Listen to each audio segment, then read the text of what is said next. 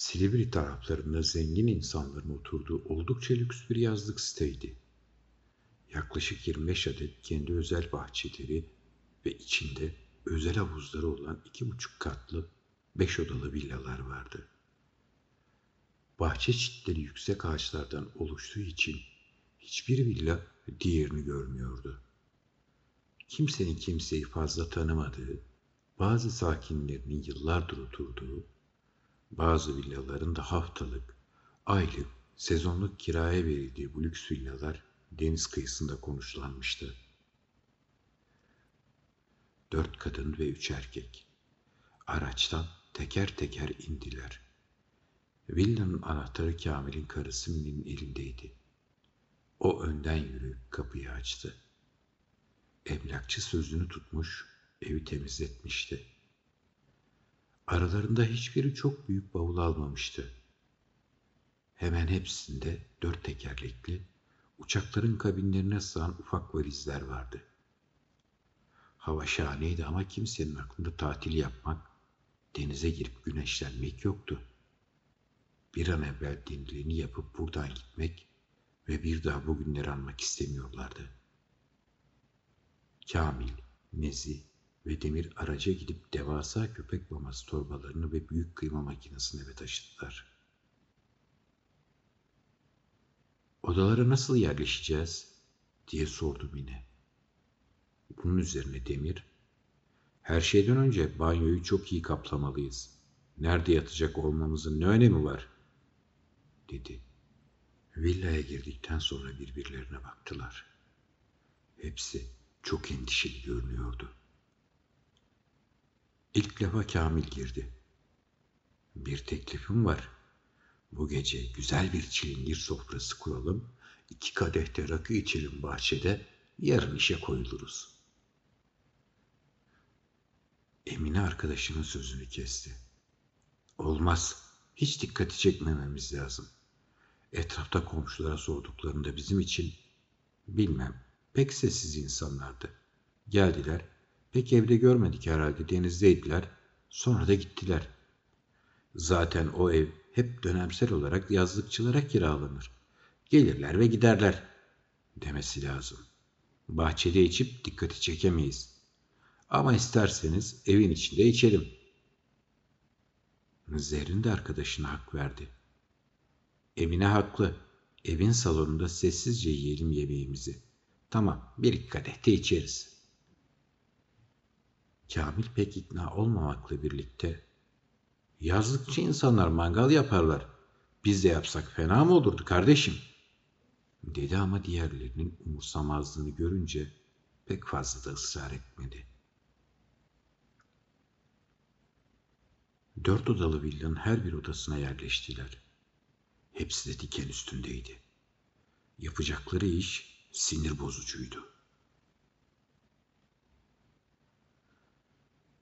İstanbul'dan getirdikleri mezeleri salondaki masaya koydular. Rakılarını yudumladılar. Eskiden hayatlarının altı üstüne gelmeden önce en az ayda bir birinin evinde toplanıp yer ve içerlerdi. Sohbetlerine doyum olmazdı. Oysa artık konuşmuyor, birbirlerinin yüzüne bakamıyorlardı. Sessizce yediler yemeklerini. Sonra el birliğiyle sofrayı topladılar. Villanın içinde çok şıktı ne de çok dökük. Sıradan, kimliksiz, kişiliksiz, sürekli değişen kiracıların orta karar zevkine hitap eden sıradan mobilyalar vardı. Dışarısı soğuk olmamakla birlikte çok da sıcak değildi. Yazın bitmesine az kalmıştı. İki villa ötedeki evde oturanlar yeni kiracıların kim olduğu konusunda en ufak bir fikre bile sahip değillerdi. Ama yeni kiracılar iki villa ötede oturanların kim olduğunu çok iyi biliyorlardı. Onların görevi o evde yaşayan iki kötü insanı ortadan kaldırmaktı. Bu ortadan kaldırma öyle kusursuz olmalıydı ki hiçbir şey, hatta bedenleri bile bulunmamalıydı. Kendilerine verilen talimat öyleydi. Plan yapmaları gerekmemişti. Ne yapacakları ve nasıl yapacakları bir askeri mangaya emir verilir gibi anlatılmıştı. Çok kolay olacak. Merak etmeyin. Tereyağından kıl çeker gibi, demişti telefondaki ses.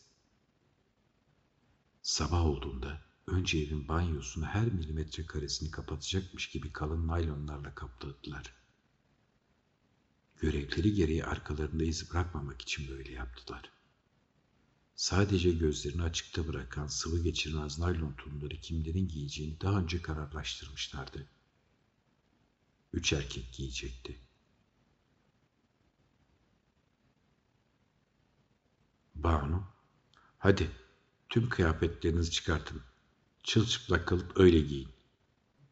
Biz geri geldiğimizde de gözlüklerinizi takarsınız, dedi.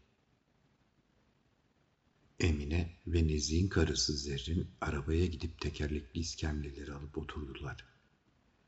İkisi tekerlekli iskemlede dört kadın önce site içinde dolaştılar. Gerçi fotoğraflara bakarak çalıştıklarından evlerin yerlerini ve denize mesafelerini gayet iyi biliyorlardı. Sonra herkesin denizde olduğu, evin artık orta yaşa gelmiş kızının da yüzmeye gittiği saatte iki villa ötedeki evin kapısını çaldılar. Yetmişlerin sonlarında asık suratlı, yaşlı bir kadınla adam birlikte açtılar kapıyı. Emine, Zerrin, Banu ve Mine karşılarında güler yüzle duruyorlardı. Merhaba, biz yeni komşularız, size kahve içmeye geldik. Dediler ama karşılarında dikilen ev sahiplerinin bundan memnun olmadığını hemen anladılar. Zaten öyle olacağını da biliyorlardı. Kadın olanı, şimdi müsait değiliz, yarın gelseniz çok iyi olur. Diyecekken dört kadın da içeri girip ellerindeki spreyi iki yaşlının yüzüne püskürttüler. Spreyin içindeki özel gazın etkisiyle sersemleyen Aynur ve Hikmet'e köpekleri bayırtan iğne yaptılar. Her ikisinde tekerlekli iskemlelere oturtup geldikleri villaya kimse görmeden geri döndüler. Baygın haldeki ihtiyarları yukarıya, daha önce naylonla kapladıkları banyoya taşıdılar. Kadını çıkartmak kolay olmuştu ama adamda zorlandılar. Bundan sonra yaptıkları ise herhangi bir korku filminde izlerken bile bakamayacakları cinstendi. Kıyma makinelerinin temizlenmesi ve kaplardaki etlerin kedi köpek mamalarıyla karıştırılıp sahildeki başıboş hayvanlara verilmesi birkaç gün sürdü. Ama sonunda bitti. Hepsi rahat bir nefes aldılar. Görev tamamlanmıştı. Dört kadın kahve içmek bahanesiyle kapıyı çaldıkları günün ilerleyen saatlerinde denizden eve gelen Güliz, anne ve babasının evde olmayışına şaşırdı. Genelde ikisinden biri evde olurdu. Daha çok da annesi. Babasının küçüklüğünden beri uzun gidişlerine alışmıştı. Ama annesi genelde hep evde olurdu. Sadece bir kez uzunca bir süre hastanede kalmıştı. Kan vermişlerdi annesine. Eve gelip yemek hazırladı.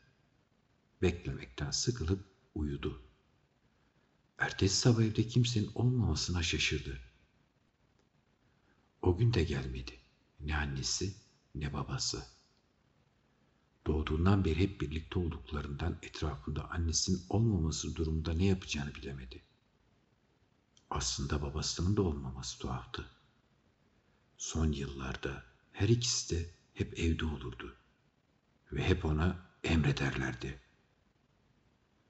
Güliz mutfaktan su getir, Güliz evi temizle, iyi temizle, Güliz çamaşır yıka, Güliz ütü yap, Güliz çabuk gel, Güliz bakkala git, Güliz çok oyalanma, Güliz televizyon izleme toz al, Güliz kitap okuma sırtımı ol, Güliz nerede kaldın Allah'ın belası, Güliz yatağıma gel, Güliz memelerini aç, Güliz odam açık soyun beni bekle, Güliz bıktım senden. Güliz aç bacaklarını. Güliz kasma kendini. Güliz ver babana kendini. Güliz orospusun sen, ahlaksızsın sen. Güliz markete git. Son 48 saattir ilk kez bu cümleleri duymadan yaşamak garipti ama çok da güzeldi onun için. Yemek yapmadı önceleri. Dolaptan atıştırdı. Anne ve babasını merak ediyordu ama Geri gelmelerini de istemiyordu. Sanki böyle mutluydu. Peki ya bir daha gelmezlerse? Bunu düşünmek bile onu mutlu etmişti. Annesinin cüzdanından para alıp alışverişe gitti. Etraftaki esnaf onun tek başına alışverişe gelmesine hiç şaşırmadı. Zaten hep o yapardı bu işleri. Esnafın bilmediği ise annesinin cüzdanından para aldığı olmuştu. Yastık altındaki cüzdandan verirdi paraları hep Güliz'e ve evlatlığı bunun yerini bilmez sanırdı. Oysa o bunu hep bilirdi ama bilmezden gelirdi. Hayatı konuşmamakla geçmişti. Acaba nereye gitmişlerdi? Belki de onu terk etmişlerdi diye sorular sordu kendi kendine. En sonunda polise haber vermesi gerektiğini düşündü ve polisi aradı. Ailem kayboldu. Evde yoklar, dedi.